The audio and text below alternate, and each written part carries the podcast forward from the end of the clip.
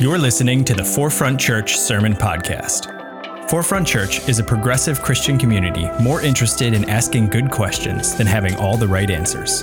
Thanks for listening.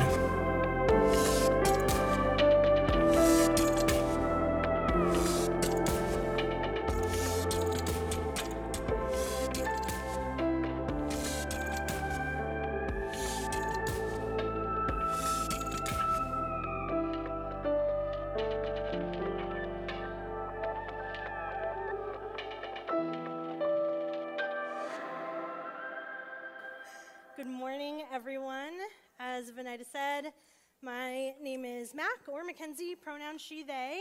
Um, this is Tilly, responds to good girl. And I am so happy to be here. She is my service dog, if you didn't catch on to that.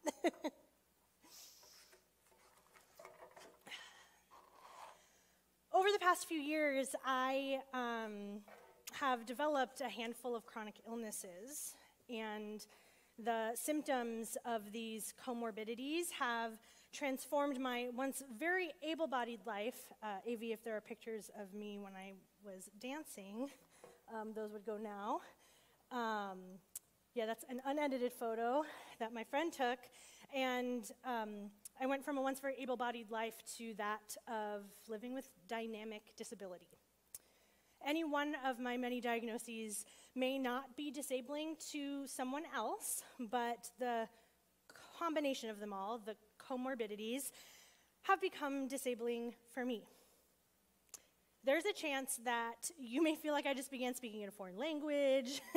you might feel like, oh gosh, I'm going to check out. I don't want to lose you yet. We've just begun. Um, I promise that I'll explain as much as I can and I invite you to lean in and take notes, write down something that you didn't understand, and maybe ask questions afterwards in our kinship cafe discussions. We circle up here in the room, and there's also a discussion online for those tuning in virtually. Before I get into what this sermon is going to be, let me get into what it is not. The simple fact that I have a disability is not inspiring. And the point of this sermon is not for you to leave here thinking things like, oh, she's so strong for existing. Sermons, in their very nature, do often aim to be inspirational. I, I actually hope that forefront sermons inspire you to think, in, inspire you to act, inspire you to interrogate theology, uh, the text, or internalized uh, limiting beliefs. But I do want you to set your expectations accordingly. Just, just because I'm disabled and I'm a disabled person giving a sermon about disability and about ableism, this is not intended to be inspiration porn. All right, you get it. if you um, didn't understand that colloquialism there, that uh, phrase, I encourage you to go watch the fantastic TED Talk by the late Stella Young called I'm Not Your Inspiration, Thank You Very Much. Even if you did understand it, honestly, you should go watch it. It's about 10 minutes long. So, now, what this sermon is. We are in week two of our We Will Not Be Silent series, and I'm preaching on ableism. What is ableism? uh, Talila A. Lewis has worked as a working definition of ableism on TL's blog, in which a major emphasis is on ableism being inherently anti black. It goes like this a system of assigning value to people's bodies and minds based on societally constructed ideas of normalcy, productivity, desirability, intelligence, excellence, and fitness. These constructed ideas are deeply rooted in eugenics, anti blackness, misogyny, colonialism, imperialism, and capitalism. The systemic oppression that leads to people and society determining people's value based on their culture, age, language, appearance, religion, birth or living place, health, wellness, and or their ability to satisfactorily reproduce, excel, and behave. You do not have to be disabled to experience ableism. Whew.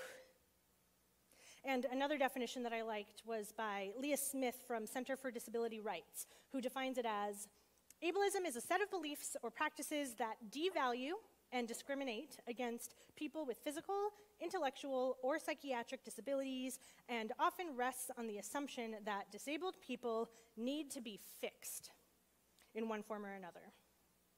Ableism is intertwined in our culture due to many limiting beliefs about what disability does or does not mean, how able bodied people learn to treat people with disabilities, and how we are often not included at the table for key decisions. Here at Forefront, we talk a lot about racism, homophobia, transphobia. We've seen and are seeing in real time the effects of xenophobia, Islamophobia, and anti Semitism. Ableism is one of those dicey topics that might be uncomfortable to bring up at the Thanksgiving dinner table, but it's one of the first targets often for a playground grade school bully. Something that all of these targets have in common is that when kids grow up in an environment that doesn't have exposure to or talk about uh, that which is different from them, those kids can grow up to be, at best, well meaning but ignorant adults, and at worst, adults that are scared of lived experiences that differ from their own, which can manifest into extreme hatred and, and exclusion. Ableism is like the others, um, and it has a larger impact on black, brown, poor, and trans individuals.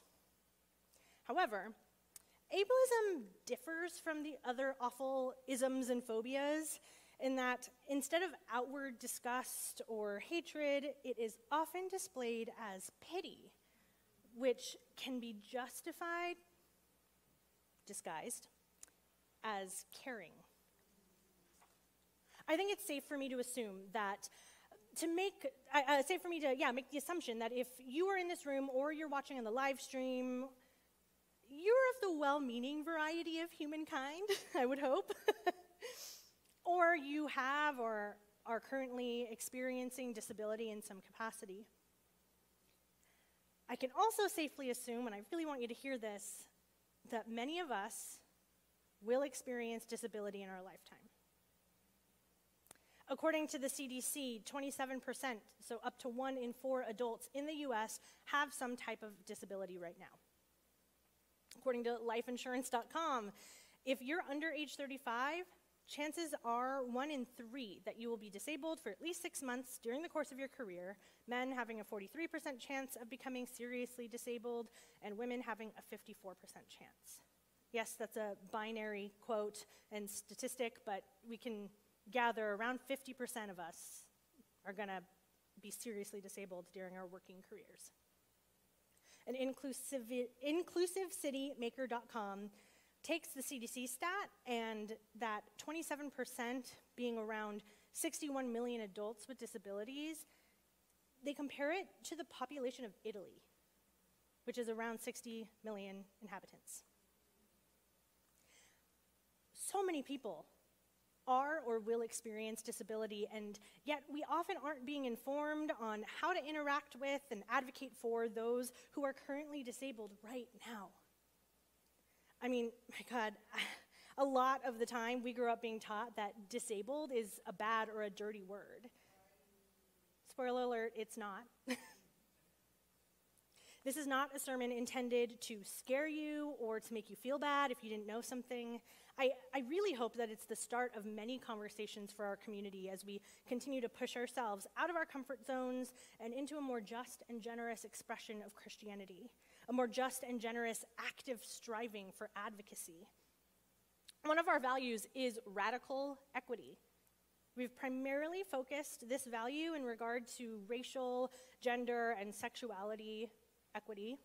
We've begun to talk about the inclusion of various economic statuses and age diversity. And I've, I've heard us talk about the intersectionality of many of these identities that we hold here in this room.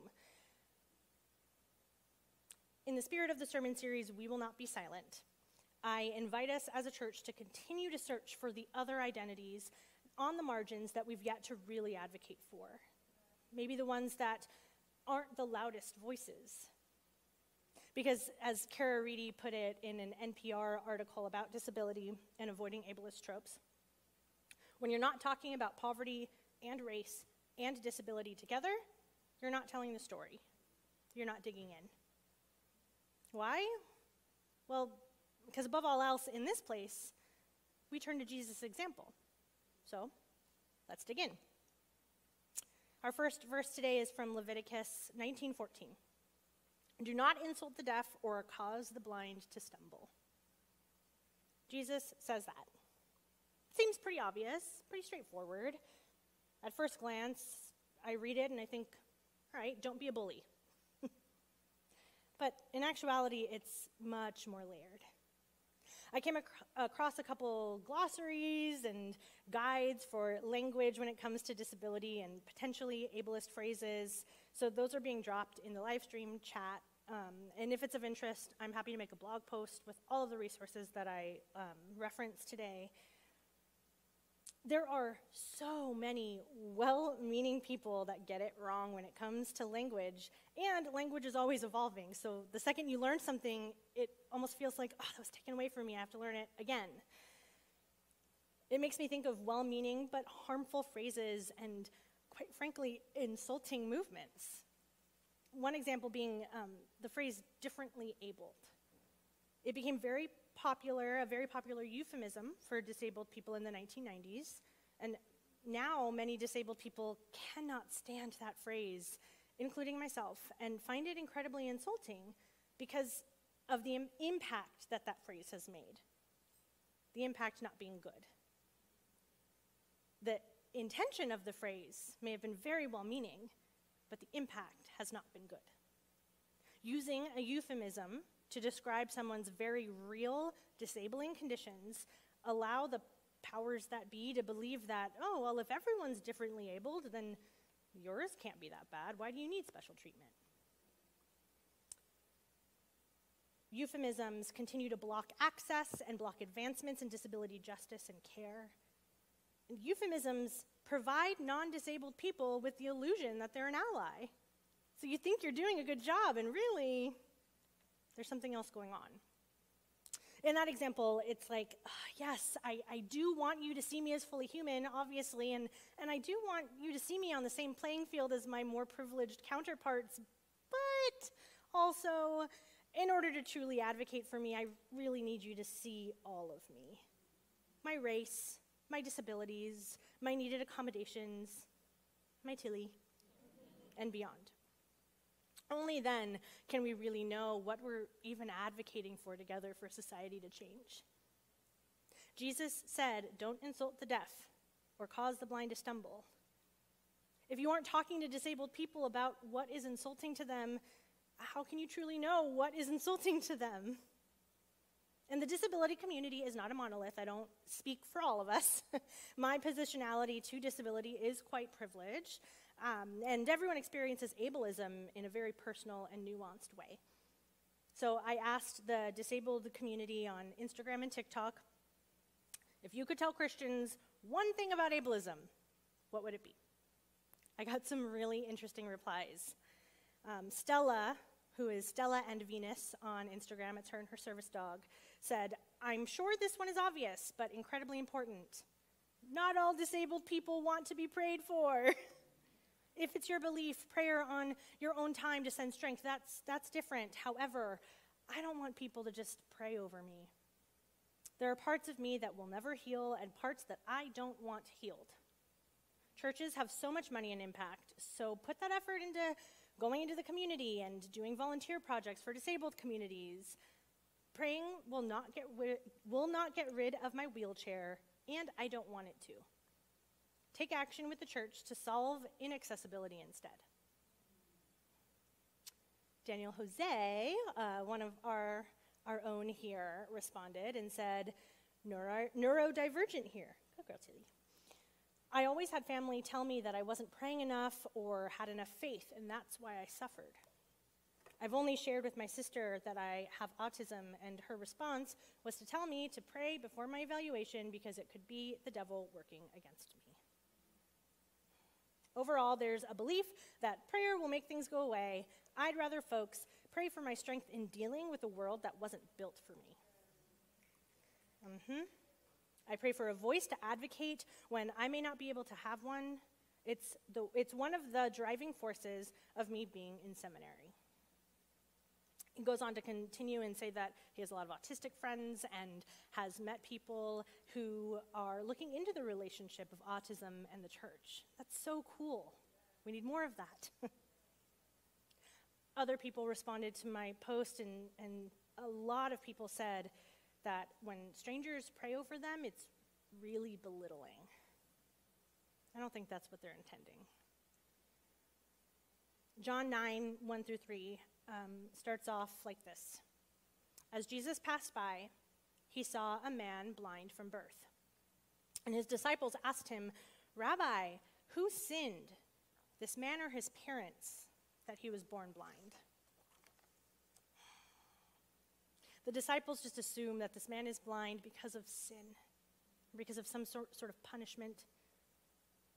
Stella, or Stella and Venus, uh, went on in her response to say, The devil did not make me disabled. It is never acceptable to tell someone that the only reason they suffer endlessly is because of a choice not to follow a certain belief.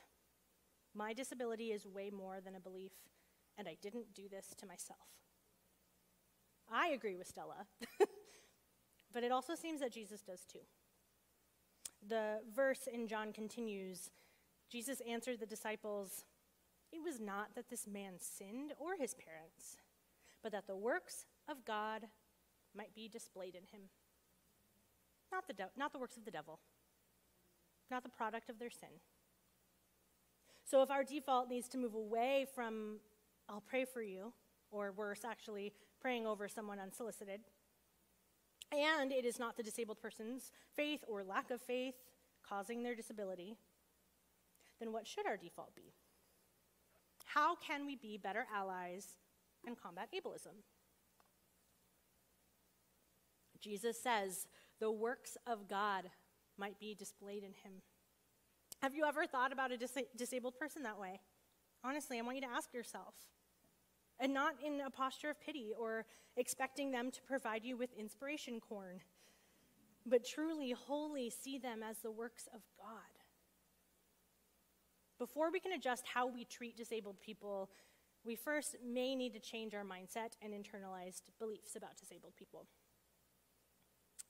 There's a slide, should be a slide, with some definitions. Um, in the disabled community, we tend to chat about the pros and cons of being what we call visibly disabled. Great. I have what would mostly be considered invisible disabilities, and at this point, um, because my symptoms are dynamic, meaning that they drastically change day to day, hour to hour, sometimes even minute to minute.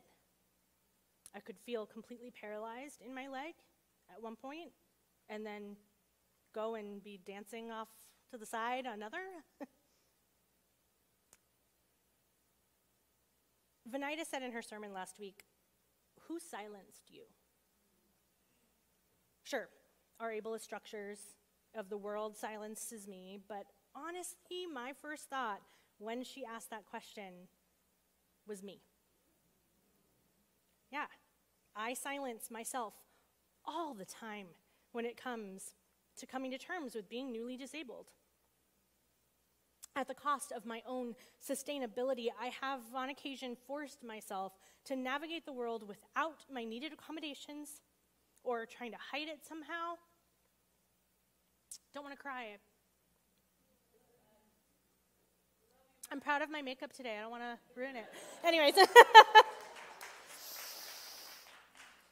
but I really do try to hide it. Simply because I don't want to deal with the staring or the questions or the whispers or the awkward, unprompted prayers or greeting card like words of encouragement. and if you feel called out right now, I'm not mad at you for it. It's very common, but I'd like it to stop. it can be really exhausting hearing, I hope you feel better soon, when I know that I won't feel better soon. I also have to assess my emotional and mental well being before I leave the house, every single time before I leave the house. I have to ask can I emotionally handle being denied access if I bring my service dog, or being questioned about my validity as a disabled person if I don't bring my service dog, or being harassed for having a service dog with me. It, the list goes on and on. And I've allowed my own internalized ableism to win here at church. Often, when I need Tilly to task, like I showed at the beginning of this sermon, I go into the lobby or the kitchen to hide.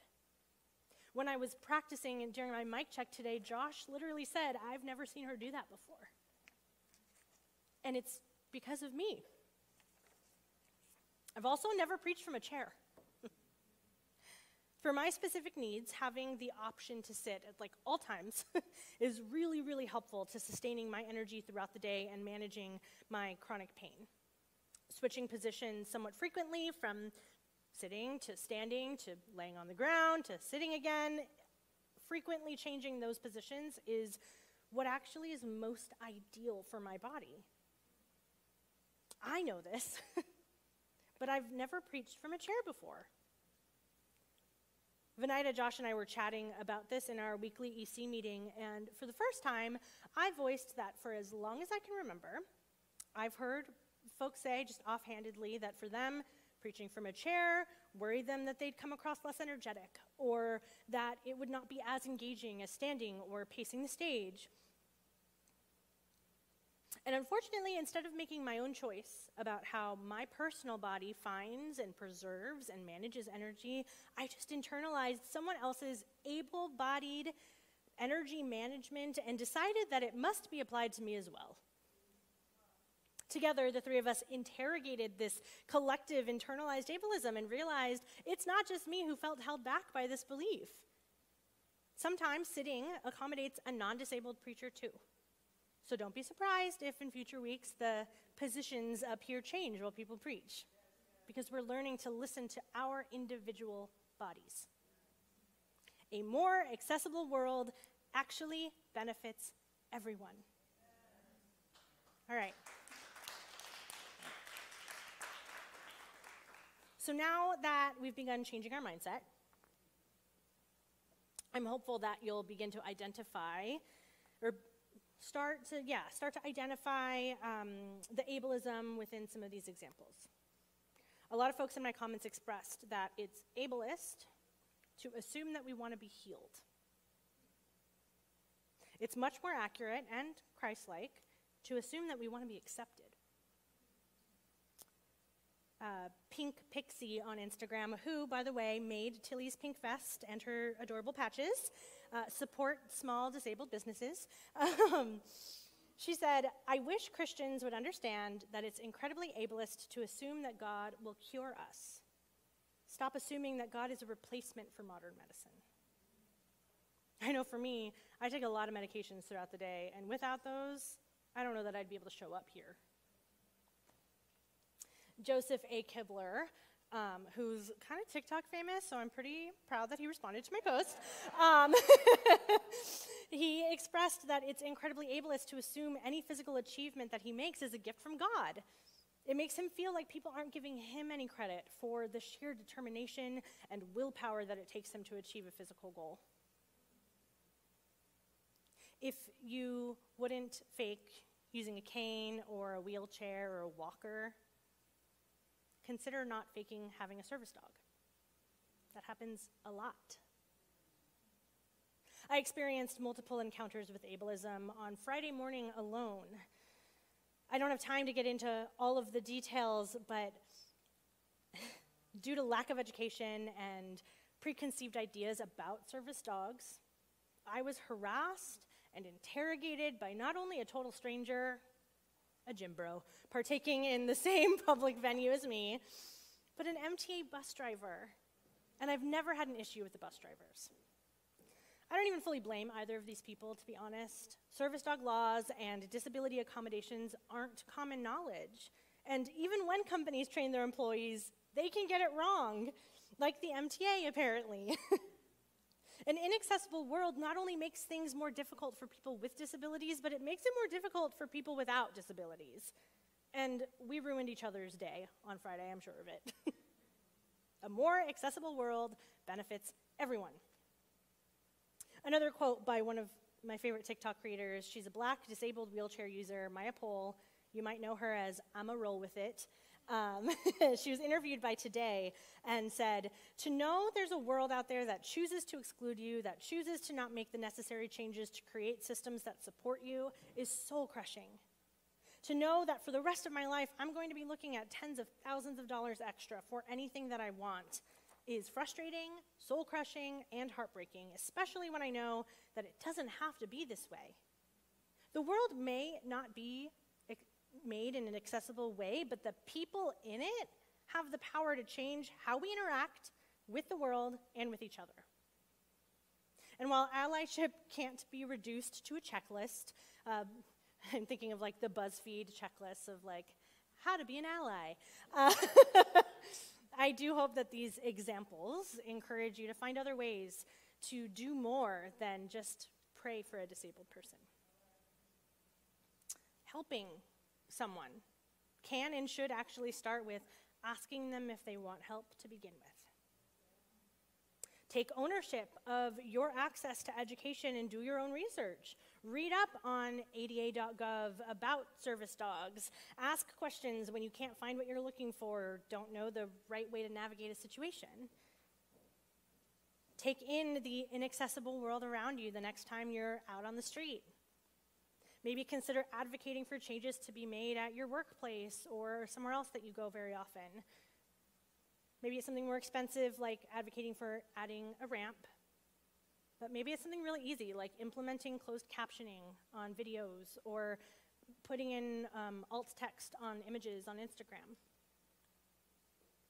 If you also have accommodation needs that may conflict with someone else's accommodation needs, find a way to collaborate together with compassion. There's almost always a way to find some kind of reasonable accommodation for both parties. And being able to honor each other's at the same time just helps everyone grow. My acting teacher um, has been incredibly accommodating. Shout out to my JWS friends who are here. Um, Jen Waldman, our acting coach, uh, actually researched on her own and knows the laws, go figure, regarding service animals. And our conversations, because of that, our, our conversations when I first submitted my accessibility requests were so much easier because there's a common understanding and a common language. She sets that standard and example to the rest of the class. Uh, the first class of the month, there's usually a new group of students, and she has me introduce myself and introduce Tilly. And then she asks in front of everybody Are there ways that we as a class can support you and Tilly? Are there ways that we should or should not interact with Tilly? It gives me agency in choosing if I need help or not. And it gives me a window to educate and advocate for myself in an empowering way without feeling pushy. She also checks in with uh, the class ahead of time to see if anyone has severe allergies to dogs. And if so, she finds a reasonable accommodation so that we can both get the most out of class. It's become a practice for her.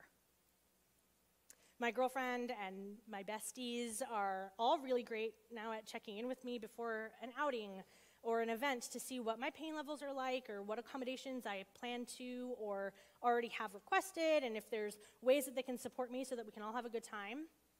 They're also great at not assuming that I need help.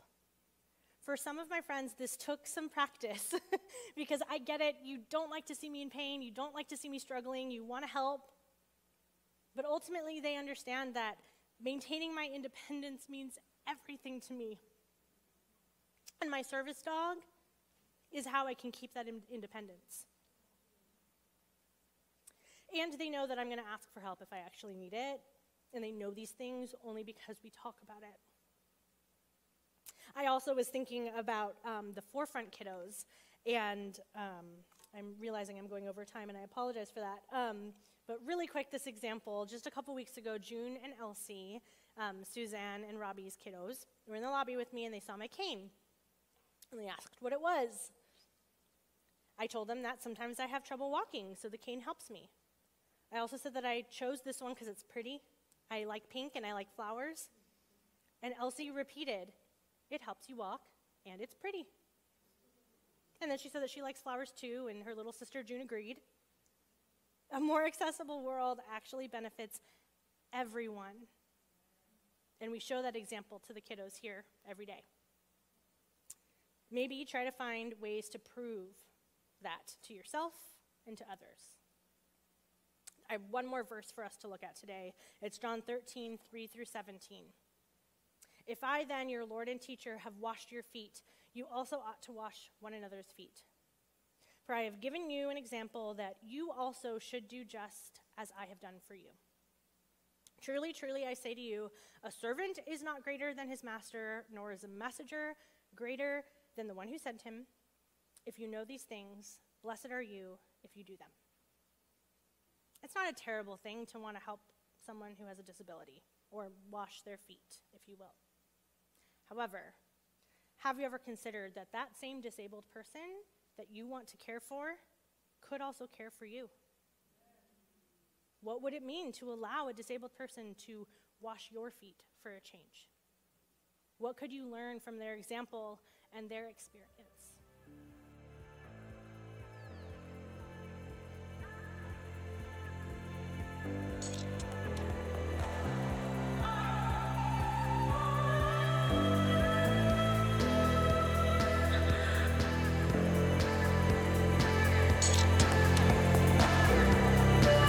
Thanks for listening to the Forefront Sermon Podcast. To learn more about Forefront and how we're ushering in the next 500 years of Christianity, visit forefrontchurch.com.